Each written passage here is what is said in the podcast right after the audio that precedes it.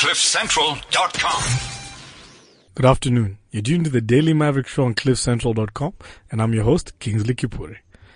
In the 60s and 70s, the United Kingdom forced thousands of people from the Chagos Islands into exile. They've been fighting to return ever since. Despite the blatant and horrifying effects of this kind of colonialism, few people know about this story, and the Chagosians have unfortunately been fighting a losing battle to return home. But recently they found a powerful ally. Human rights lawyer and activist Amal Clooney is backing a new court challenge for Chagosians to return to their land. Here's a replay of an in-depth show we did exploring this issue that'll give you everything you need to know about the Chagos Islands. Thanks for listening. And here we are back this Tuesday, start of the week, back for a short week. I hope you're all doing okay. Remember, you can tweet us at DM Shows And I think Greg has also set up the, the Instagram account. So if you want to engage with us over there. That's on Daily Maverick, so you can check it out there. Absolutely. We are very, you know, technologically focused. We're just, we're like the, the aunt who's on social media five years too late and asking if you got her poke. Anyway, time to jump into this week's show. Um, in preparing this, um, we've been doing a lot of thinking and reflection and reading just about colonialism and just the devastating effect that it had on, on the African continent. Um, thinking back to redrawn boundaries, displaced people, and just absolutely no regard for people's history and culture and, and basic human life.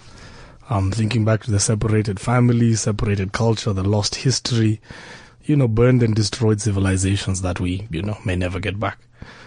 Um, and when we think back on this, it's often based on this idea that it, that, that, that colonialism in that original form, sort of rape and pillage form is, is over. Um, so it's really, really crazy when we hear that, that, that some people since the 50s and 60s when a lot of this, um, actually through to the 70s when a lot of this was, was ending its original form and a lot of countries were receiving their independence, you know, so your, your Ghanas, your Kenyas and so on were getting independence. Some people just never got that. And we're hearing that as recently as 2016, people have never been able to return home, to go back to their land, to claim their, their right to their place and their land and the place where their descendants before them sort of lived and existed. So we'll talk a bit more about this. On the line, we have the president in exile, Alan Vincatassin. Can you hear me, Alan? Yes, I can hear you. Okay. Now, Alan, I just love to talk about where you're originally from. Where is your family originally from? Yes, I was born in uh, Diego Garcia, which is in the British Indian Ocean Territory, uh, on a world map that would be uh, opposite Africa and near the Seychelles. My family also, uh, they were uh, born there, born and bred. Alan, you don't live there now. Um, what what what happened? Why uh, why is your family no longer living there? Uh, when I was uh, only uh, one year old, uh, all of us, uh, so the people of the Chagos Islands, that includes the main island Diego Garcia, Peros Banhos, and Salomon Island, we were exiled uh, by the UK government uh, to make way for a US military base. And this happened between 1965 and 1973. Alan, what did that removal process actually look like? Was there some kind of notice period? Was it, you know, what, what, what, what did the actual removal of people who were living and inhabiting those islands, what did that look like? Uh, there was no notice at all. Uh, it's only uh, one morning the manager of the plantation there on Diego Garcia he told my father that the island is now closed and that all of you will have to go. And, and I mean, where were people moved to? Where did I mean? This is you know thousands thousands of people. Where did where did people move to? Uh, there was about uh, 1,200 of us, and uh, we were shipped to the island of Mauritius uh, then uh, uh, became independent in 1968 and uh, also we were sent to the Seychelles, which was close to uh, Diego Garcia. So sent on ship like animals with uh, no provision at all when we reached the capital of Mauritius in Port Louis, and we were just dumped on the wharf there. And we stayed there several weeks in the open air without no housing, no health, and no food provision at all, and we have to find our own way in that uh, city, uh, uh, begging for food, asking for food, and uh, try to get helps from uh, people. Alan, can you tell us what was that like? that was a culture shock for us. It was like hell, really, because we were so um, peaceful. We were like in paradise in our homeland, and when we reach a country mm. where we've never been before, or even if uh, some of us were were happened to be there on holiday holiday uh, uh, before, it was uh, chaotic uh, with the with, with the fact that it's a new kind of life, mm. and there was no provision waiting for us. So at least if you are trying to dump some people, you know, onto a, a remote island, at least you need to be able to um, to give them the proper housing and proper proper care that they need on day one. Mm. So there was no such thing at all, and it was done in the most callous way and the most secret way um, no one knew about it. And at that stage, do you remember how your parents your parents felt, how they were trying to survive, and, and how did they feel about this exile and eviction? Uh, my grandfather tried to resist it uh, on the island itself, mm. but people were so fearful, so afraid that uh, gas bombs were going to be uh, exploded there. Uh, they were so afraid seeing uh, their pets, their dogs, were killed in front of them. So they uh, thought that they might, um, uh, in a certain way, uh, have the same fate as their pets. Mm. And uh, they preferred to embark on, on the ship to Mauritius and uh, life was so so tough in Mauritius, and they had to go about and try to get jobs, you know, to fend for to fend for their families, and uh, also trying to make a, a living uh, in a, in a place in a country where they were considered as second class citizens, and uh, it, it was very very hard. I mean, Alan, just as you talk about families, was there any effort to try and keep, you know, either perhaps different tribes or different family units together to make sure that when they were moved on, they were moved to the same to the same sort of relocation place? Uh, in in many cases, uh, this was not done properly. Uh, I get you my own example. My mom was sent to the Seychelles, and my dad uh, was sent to to Mauritius, and I ended up uh, being raised uh, by my grandparents. And uh, I recently uh, uh, knew, came to know about somebody, uh, a lady who met uh, his uh, other sisters in the UK and never met them since um, since they were deported. So this shows, you know, how this was not a plan in a human way, and we were kind of, you know, people that were expendables, really. So your family was completely torn apart by this by this exile, separation, and eviction?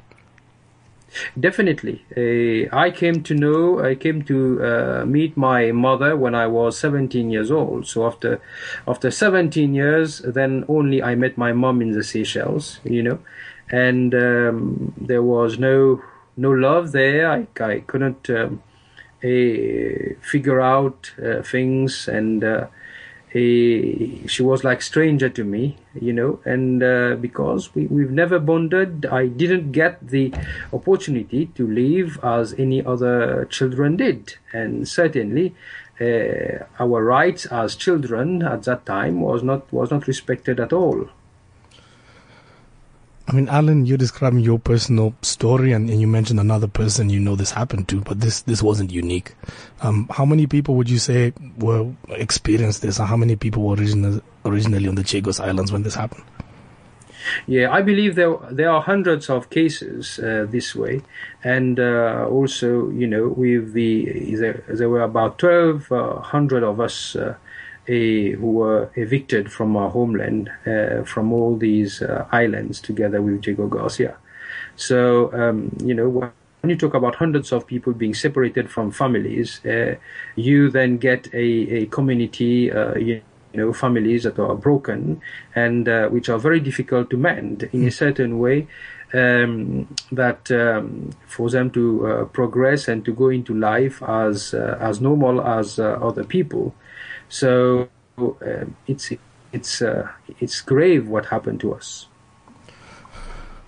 Alan, I wish you could. I wish, but if you could just tell us, you know, a bit about what happened next. I mean, you've you've described people being moved to the Seychelles, to Mauritius, to other islands. If you could just trace some of the general movements in general of where people have ended up, where they are now, the descendants and the and some of the perhaps surviving members of the people who were forcibly removed from your home. Uh, yes, we were in uh, in Mauritius for uh, for lots of years, and uh, only uh, when there was a change in the law of the overseas territories of the UK concerning the right of abode of British subjects that were in the overseas territories, then we were allowed under a new law, the British Overseas Territories Act 2002 uh, to have a right of abode in the UK, uh, uh, because uh, in history, uh, you know, there were different classes of British citizenship at that time, and these um, kind of citizenship, you know, with these kinds of citizenship, you did not, we did not have any right of abode in the UK, so. We were removed from our homeland, which was a British dependent territories country at that time, uh, sent into an independent country of Mauritius. Uh, but we were barred from coming to the UK because our uh, our class of citizenship at that time uh, precluded us.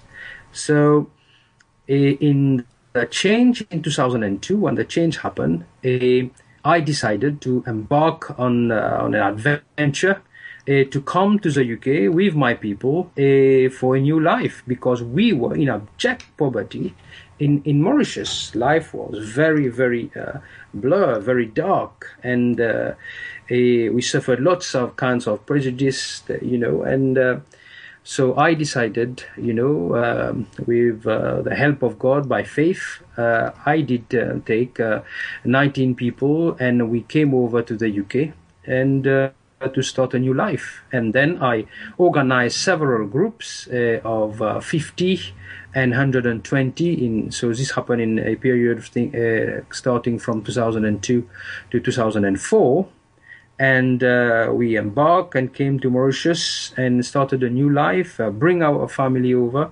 and um, getting jobs. And uh, now we've got about 3,000 of us here in um, in the UK. Uh, we live near Gatwick in a, in a place known as uh, Crawley. And Crawley has been our, our town uh, these past 13 years. Now, Alan, you talked about the difficulties um, you faced living in Mauritius. When, when you were forced, or when Chagosians were forced out of their homeland, were they offered any sort of compensation or assistance at resettlement? Uh, my grandfather uh, sued the British government in 1975. Really? And uh, in 1982, uh, a conservative uh, government in the UK decided to uh, solve the matter and asked the gov- my grandfather to remove his case before the High Court in London so that they can pay a compensation to the people and um, my my grandfather was very reluctant to remove the case, uh, but uh, because of pressure and the uh, abject poverty that people uh, they were in, uh, my grandfather finally had uh, no other alternative than to remove the case. Then the United Kingdom of Great Britain paid three million pounds sterling with a with signatories to uh, accept uh, this uh, sum of money as a full and final settlement of all claim, past, present, and future. And we got about a 1,000 pounds sterling in today's value, which is like peanuts.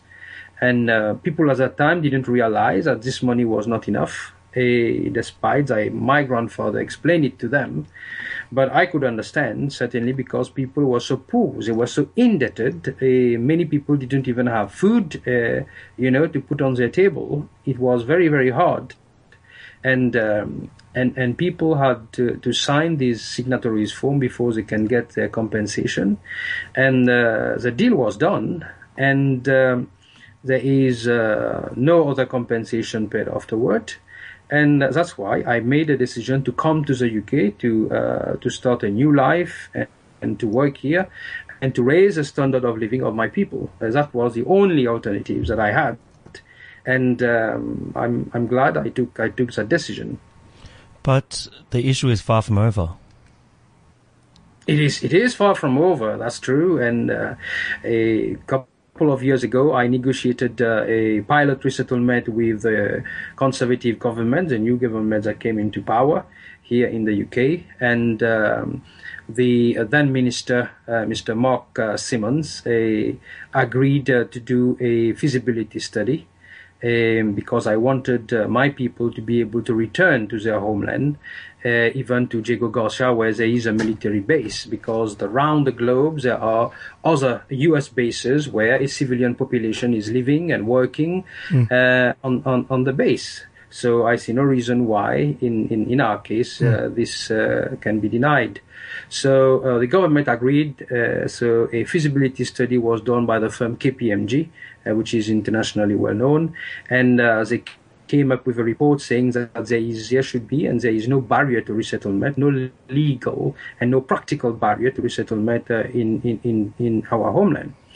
So now we await uh, for a governmental uh, decision uh, to be taken uh, by the Prime Minister and his cabinet uh, really. And uh, we, we, we are still waiting. It's taking us some time, and perhaps the uh, in and out EU referendum is causing a delay in, in, in our case, in our process. but we, we are hopeful.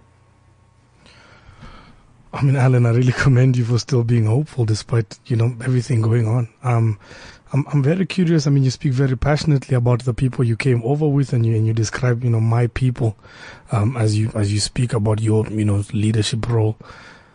And I'm and I'm curious what the general feelings are of of, of the people you represent. Um, is there anger towards the UK? Is there hatred? Is there resentment? Or what what would you describe as sort of the emotional, general feeling of the people you represent? I think there is uh, there is quite a bitterness there, and because uh, you know one can uh, empathize that uh, in uh, so many years uh, living in exile, and certainly for the suffering and all the consequences of, of exile, you know, which continues in the life of people and these kinds of hurts they are in your soul and uh, they can't go in, in one day or in, in years and and in some cases may never be able to, to, to be removed from these people's heart uh, I would say anger is there but at the same time uh, as for me and, and, and I believe uh, many other people in my community we, we have uh, forgiven uh, this act of barbarism against us, against our people.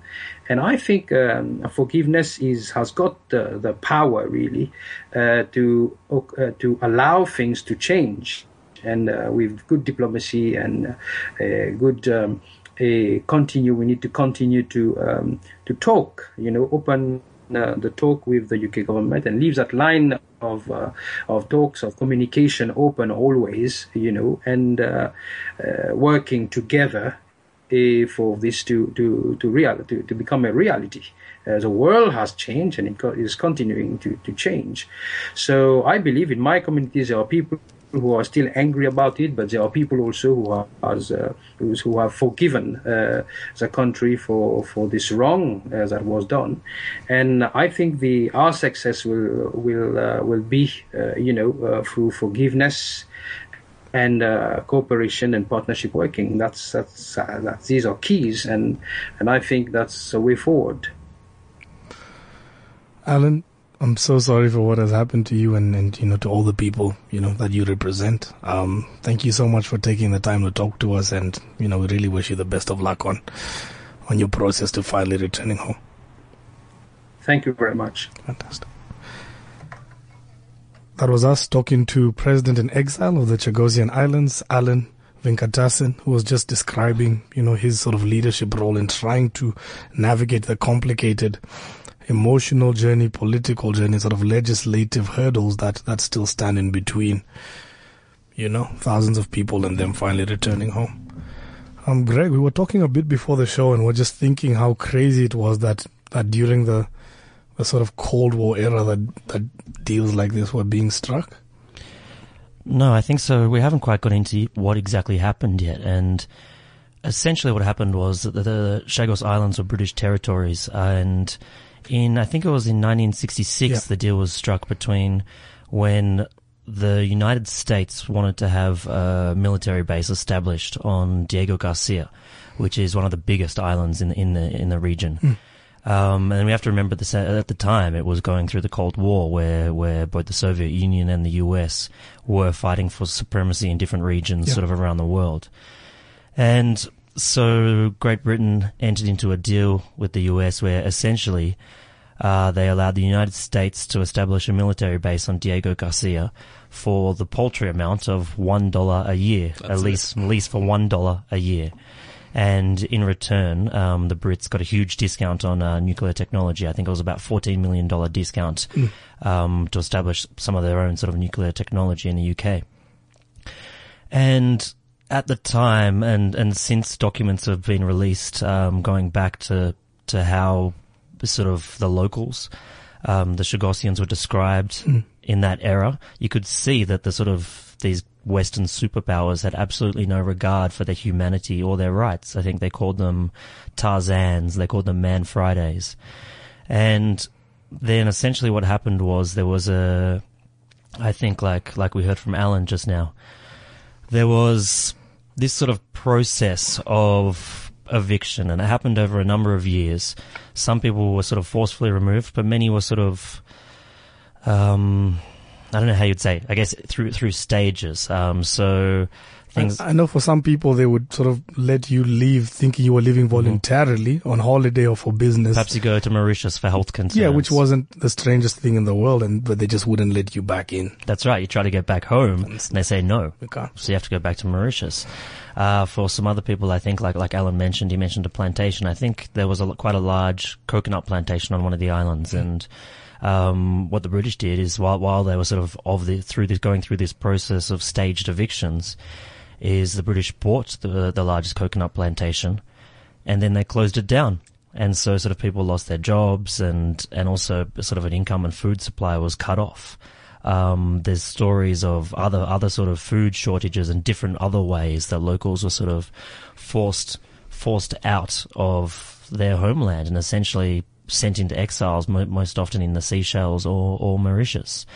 Um, and since the the US still has that military base on Diego Garcia, and until this year, and this is, I think, we should mention one of the key reasons that we're talking about this issue today, is that it's 50 years. Their deal is up, um, and so one of the questions is now, what's Britain going to do with this land that it still it still owns, it still has, unlike many many other places that we know in Africa and around the world where nations have been able to win their independence.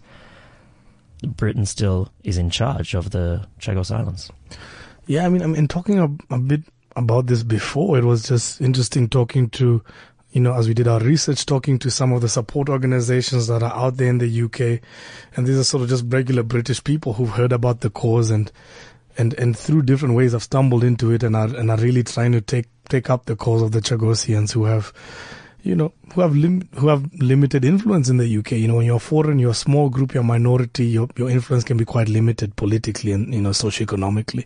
So it's been really encouraging to see a small group of people who've come together, um, like the Chagos Support Organization in the UK, and, and you know you've chatted with them over the past week, and seeing them take up that cause and trying to capitalize around this opportunity that you said comes up this year. The deal that was struck uh, in 1966 comes up, like you mentioned, December of this year. So it's quite a unique opportunity to really ramp up the political pressure, and hopefully there can be for some justice for the Chagosians this year. And there has been sort of increased pressure on this issue. So I think maybe about a decade ago, hardly anybody knew about what was going on in this in, in this sort of travesty. But there's been there's been a number of things happening, particularly in the UK, sort of within within Parliament and politics, as well as within the courts, and some of these groups, as you mentioned, rallying around the Chagosians, and both both from from the community and and people supporting them, who are really trying to number one put this uh, issue on the public agenda. Number two, uh, challenging challenging Parliament to to do the right thing, and essentially they want to be returned and allowed access back to their homeland with with sort of compensation and assistance to start up new lives there. And and number three, through the courts, there's sort of a simultaneous process of all three going on that has made made it possible, particularly this year. And there's there's I think quite an optimism that after 50 years something might change. Um, for the sort of an optimism for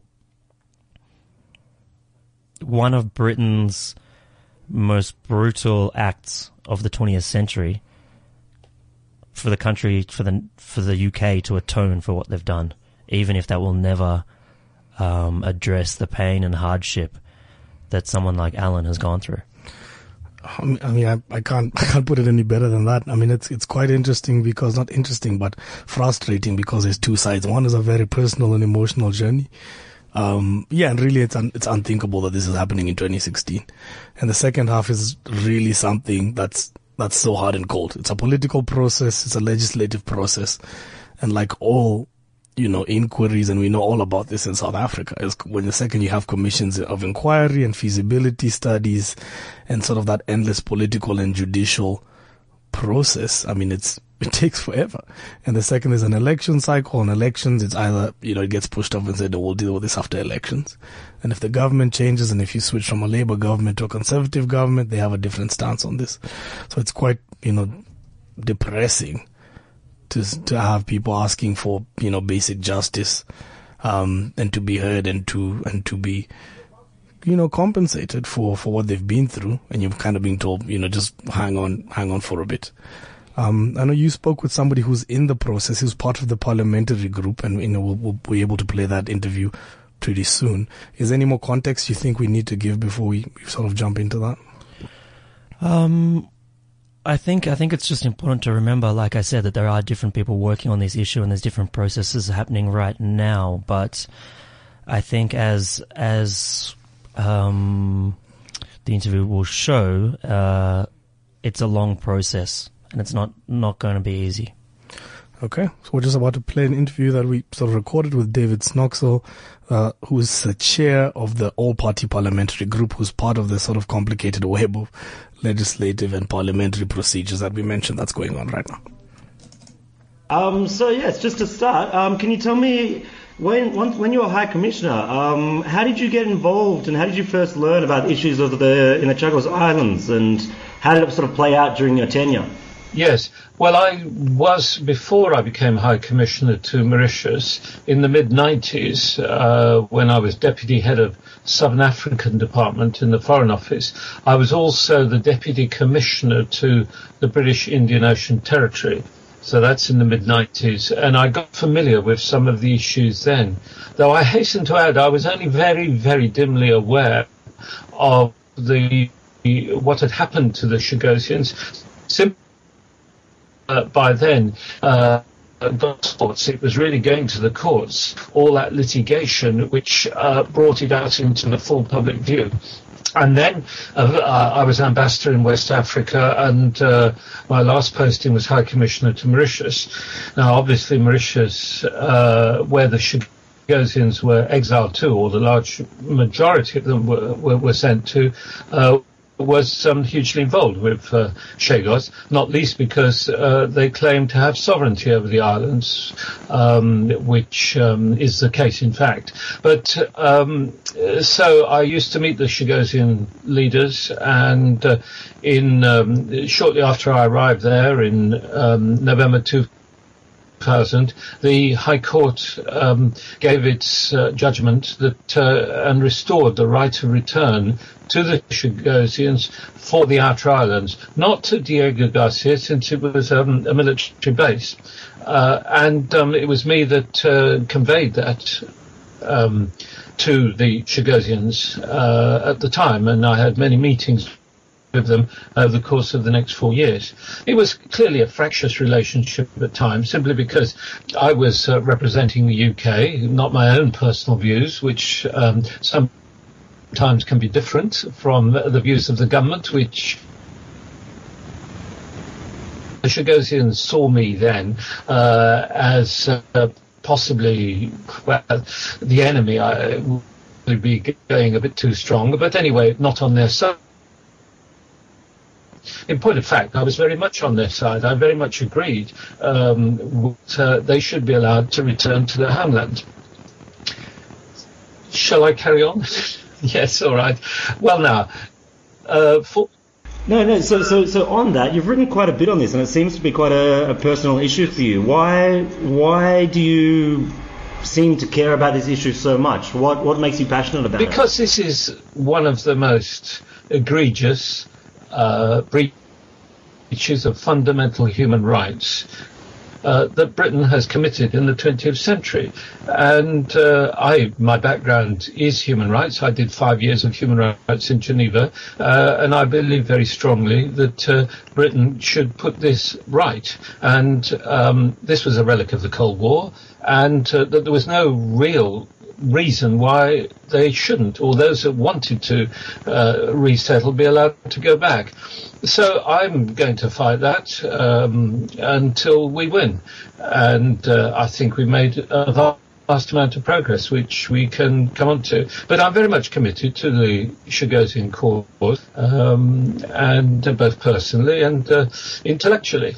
Now, you're the chairperson on the All Party Parliamentary Group. Can you tell us, working on this issue, can you tell us a little bit about what that group does and, and who's involved? Yes. I'm not the chairman. The chairman always has to be a, a politician. The chairman is, is Andrew Rosindell, a Conservative MP. Before that, it was Jeremy Corbyn for the previous seven years, and uh, I sat with Jeremy through uh, 50 odd meetings. We now have 54th. So I am the coordinator of the group and it's in a voluntary capacity. It's my uh, job really to bring the whole thing together and to give the groups uh, a sense of direction. Politicians know what they want to do. They know what where they want to get to, but very often uh, they don't know how to get there. Especially when you're dealing with the British government and the bureaucracy. Now, the group itself is uh, a surprisingly strong. Um, and high-profile group. As I said, we've had 54 meetings already in um, seven years, and uh, it's made up of all the political parties in par- Parliament. This is, uh, so far as I know, this is the only what we call them APPG, All Party Parliamentary Group, that um, has complete representation across the political spectrum from far left to far right. And we've got uh, quite notable politicians on there. Of course, they can't be in government at the time, um, but we've had up to four former uh, foreign ministers in the FCO. We've still got three of them uh, who are members, and that itself sends a, a signal. Those three actually dealt with Chagos issues. Uh, uh, one during my time, and uh, they clearly feel um, strongly that um, what has happened in the past has been wrong, and Britain should put it right, and that it sullies Britain's reputation for the promotion of human rights. It's hip- hypocrisy, really, that we should allow this to continue in our own backyard. Um, two British citizens, Chagosians are British citizens, um, and yet be preaching to the world about what they should be doing on human rights. And I think that's that's something that the members of the group, uh, whatever party they belong to, wherever they are on the political spectrum, agree about and feel feel. For now, the purpose of the group is uh, clearly stated. It is to help bring about a resolution of uh, the issues concerning the future of the Chagos Islanders and of the Chagos Islands. The, the future of the Chagos Islands is very much wrapped up with the sovereignty, sovereignty dispute with Mauritius, but perhaps we won't come on to that unless you're interested in it. Well, t- tell me, what has this group achieved? So, so over, you said seven years, 54 meetings with some very high-profile members. What has this group achieved? I think it's hugely raised the awareness of the issues uh, in Parliament and in the public uh, and in the media. And uh, we won't know what it's achieved until we've achieved the end. And then I will be able to say that it had made a huge contribution. The end result is um, to allow the Chagosians to return to their homeland, and uh, that objective is worked towards by other other groups um, in society, other parliamentarians, and so on. I think the, the group has already made, however, a, a huge contribution towards moving this forward. Where when the group was founded in um, uh, in 2008, uh, there was complete ignorance about the Chagos Islands, it seemed, pretty much across the board. There were a few parliamentarians who understood it, and Jeremy Corbyn was the one uh, who knew it most, and he was elected chairman. And um, it, it, but little by little, um, the group have been able to show that the arguments advanced by the bureaucracy, I mean the Foreign Office, such as defence and intelligence and security, uh, conservation, treaty obligations to the United States, uh, um, maritime law, and so on, um, were all unfounded arguments. These are arguments that officials clutch to. They've inherited them. Uh, in my time doing this job, um, I have seen uh, uh, 12 different ministers dealing with the issue. So ministers and officials come and go, and they inherit the arguments of their predecessors, and they deploy them without any real understanding of whether those arguments are still legitimate and still relevant. I think where we got to is is to show that all the arguments, including feasibility, it is feasible. We were always told it was not feasible because of an earlier study that has since been discredited. Um, it has shown that these arguments no longer apply. There are really no arguments left as to why the British government should not now restore the right of return and begin to facilitate um, a resettlement.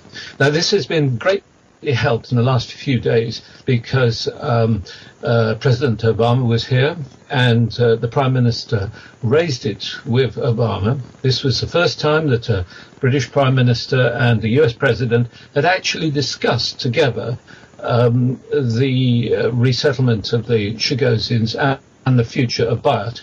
This is all linked to the agreement that the UK and the US have over the island, um, which was um, uh, agreed in 1966, which comes up for renewal at the end of this year for a further 20 years.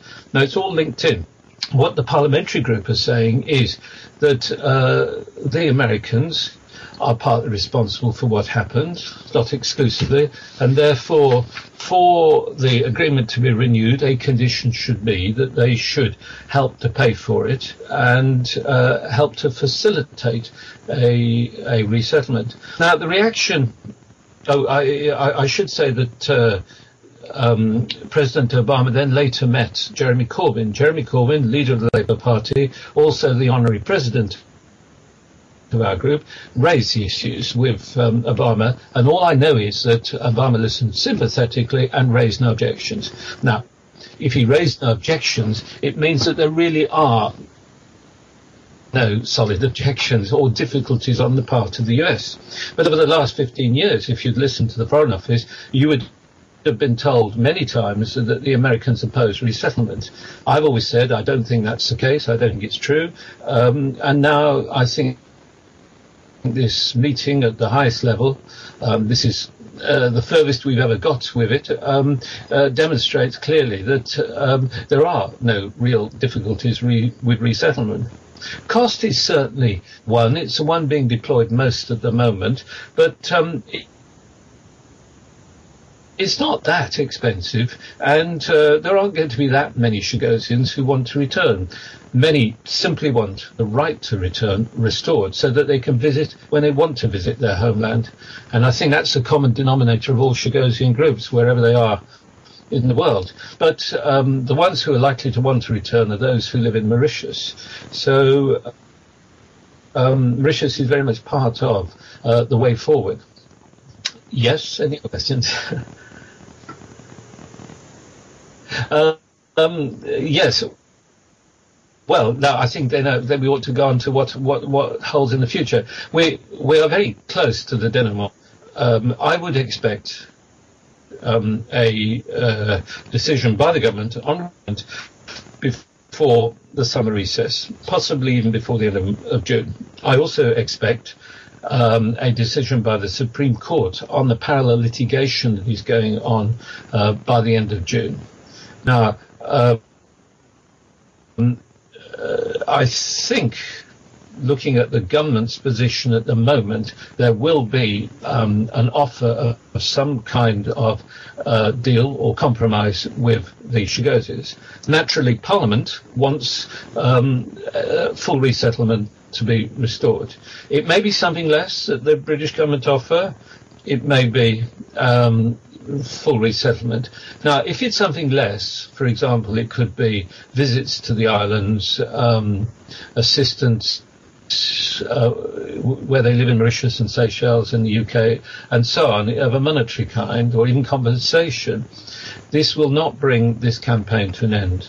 The Chagosians are absolutely determined um, that uh, those who want to return should be allowed to do so. So it will go on the campaign. And the British government full well. So I'm inclined to think they're going to move more towards um, agreeing to a pilot resettlement on Diego Garcia, where the base is. The Americans have made it clear that they don't have um, a security problem, or rather, if they do, they can deal with it. After all, peoples around the world live close, cheek by jowl to American bases, so it's not a new um, problem. Um, so I think that's where that may come out. I may be wrong. I've been wrong in the past. Um, now, on the Supreme Court um, decision, the litigation has been going since uh, 1998.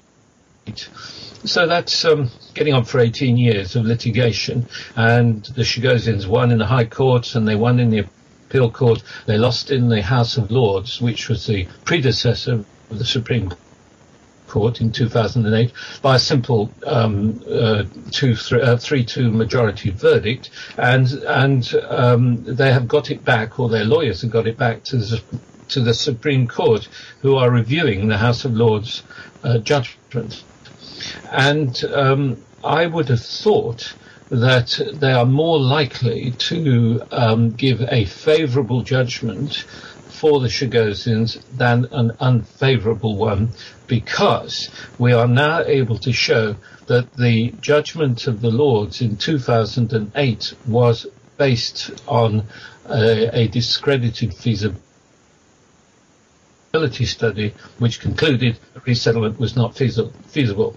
Now since then, in 2014, the government decided to have a new feasibility study, and that uh, by KPMG, and KPMG concluded that um, there were no um, insuperable obstacles to resettlement and certainly no legal ones. So I would have thought the Supreme Court would, would be uh, cognizant of that and aware of um, that as well. However, you know, as with all um, judgments, uh, the court is tied down by what it's allowed to um, review, and it's simply reviewing whether the um, orders in council of 2004, which um, stopped the Chagosians returning, um, are lawful or not. That's really the crux of it. I'm hopeful anyway. It seems, however, David, that there's there, at the moment, are many good reasons, or almost only good reasons, for allow to allow the Chagosians to return to their homeland. But what politically seems to be making this so slow? What is holding this up? What is holding it up at the moment is um, a Supreme Court judgment, which we're awaiting, and um, the decision by the government on the KPMG report. These things are bound to be slow because um, the government have held its face against resettlement for so very long and officialdom. Officialdom is behind it all. But uh, I'm strongly of the view that officials today uh, do now believe that uh, resettlement should be allowed. Um, and um, there's been a lot of deception over the years um, by government uh, as to the real nature of the issues, and they've been castigated by the courts for that, and that has gone on. And then you had the marine protected area declared by David Miliband in 2010, which was a further obstacle. Obstacles have been raised, and there's a certain degree of of officialdom um, protecting itself uh, here and not because um, as soon as it becomes clear that um, they do uh, now agree that resettlement is correct and right, uh, then it brings into question um, what is uh, really 15 years of opposition to resettlement and as to why and the motivation. I've hinted at one of the motivations, and that is simply the revolving door. Officials come and go, ministers come and go, so they, they just pick up the brief where the last officials left off, and they maintain it without questioning. And um, I don't think that's Machiavellian. That's just the nature of um, civil services, and it probably happens all around the world. But I would be the first one to agree this has been an inordinately long time, and it has led led to the fact that the Chagosians now have have been in exile for longer than the biblical Babylonian exile, which is an incredible thought. Um, and um, Yes, well, uh, after it's all over, I may be willing to go into uh, why this took so long uh, in further writings. David, thank you very much for speaking us today to us today, and we hope to speak to you once it is all over, which hopefully is soon. When it comes to foreign investment, what is and what isn't allowed?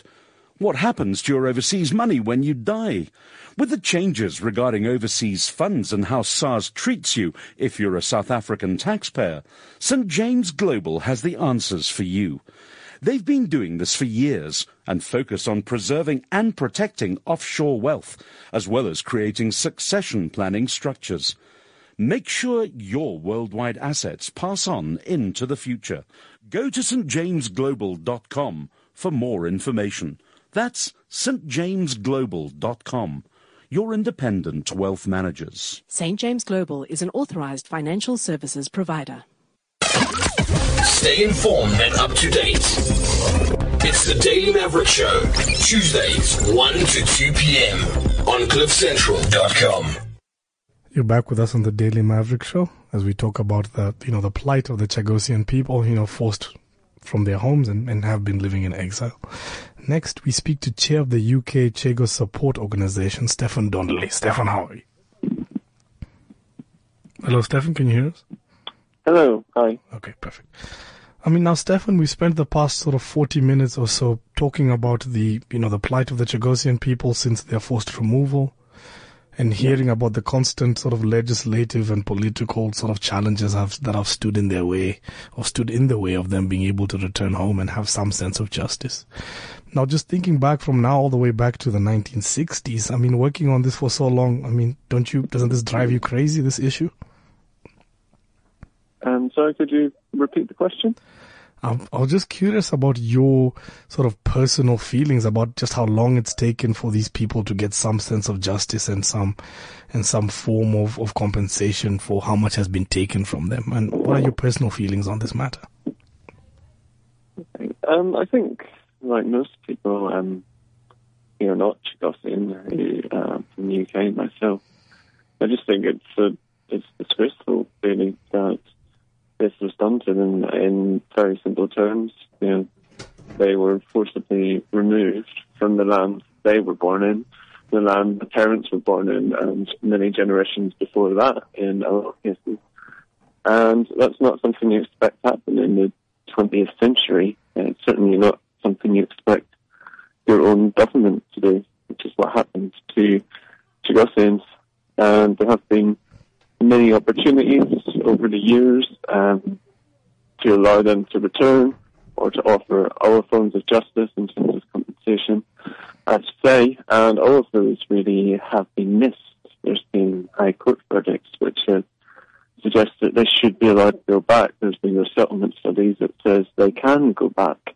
Um, so yeah, there's no reason why uh, the UK, the US, or the governments involved shouldn't start a resettlement program now. Uh, there's still massive demand for it within the community. And yeah, my, my own personal view is just it's a disgrace and a just being on the nation I'm from's reputation that this hasn't been resolved so far. As you said, it's half a century now.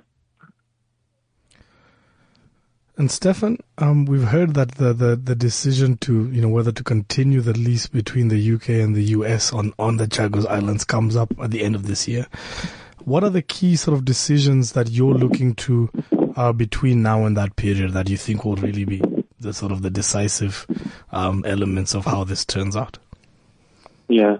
Um, from our point of view, the key thing is that if that agreement is extended, it should be on the condition that there is mutual US UK support for Chagosian returns to the islands, whether that is in terms of finance, actually helping to restart a settlement there, restart society there, or whether it is US agreements on return to Chagosians using some of the military bases facilities, uh, very practical things like uh, Wi-Fi and some of infrastructure there. Um, so I think those are some of the practical decisions that need to be made. But the fundamental principle, I think, has to be that if this agreement is to be extended, and remember the original agreement is what led to their expulsion, if this is to be extended, it should be conditional on Chagosians, you know, largely UK citizens, being allowed to return to the land they were born in the land their families were born in. And Stefan, just finally, for all of us listening and following the issue around the world, um, what message would you like to leave us with about all this? Um, I would. The message for yeah everyone around the world, all your listeners, is just to try and do what you can to stand up for the Chagosian people. It's, um, it's a small group of people, and they've been very brave, very resilient, in campaigning for this over the years, but it's a small group of people that needs international support. It's an international issue. It involves the UK, involves the US, involves Mauritius, Seychelles, countries where they live now. So we need people around the world saying that we won't stand for their continued exile and we'll do anything we can to back them. And you can find out uh, more information about it on our website, which is chagossupport.org.uk or you can find us on Facebook and Twitter, and we'll try and keep you up to date about what's going on in the campaign over the next couple of months, which will be absolutely vital in what happens uh, in the next year or so. Stefan, thank you so much for talking to us, and please keep up the excellent work. Thank you very much. Okay. Bye. There you have it. Uh, big, big decision at the end of the year that could hopefully result in some kind of justice and compensation for people who, you know, still haven't had the, the, the freedom and the basic freedoms that the rest of us are enjoying today, which is quite potent, I suppose, for us in South Africa just after Freedom Day. As you've heard, there's a sort of call to action via the chair, via the Chagos support organization. So please, if you can, you know, go over to there, follow them on Twitter and see if there's any way you can be a part of that. And I love there was a way we could have this high on our, you know, agenda and on the global agenda to have some kind of justice for this. A big thank you for everyone who spoke to us and and an important shout out to Simon Allison who sort of started us down this rabbit hole of trying to figure out what was going on and excellent researching and, and, and making connections from my co-host Greg Nicholson for, for making all this happen. Thank you so much for chatting to us this, this afternoon. Please share the podcast far and wide and please do what you can in your sphere of influence to see if there's some way we can help these people. Thanks for tuning in. See you next week, same time, same place. CliffCentral.com.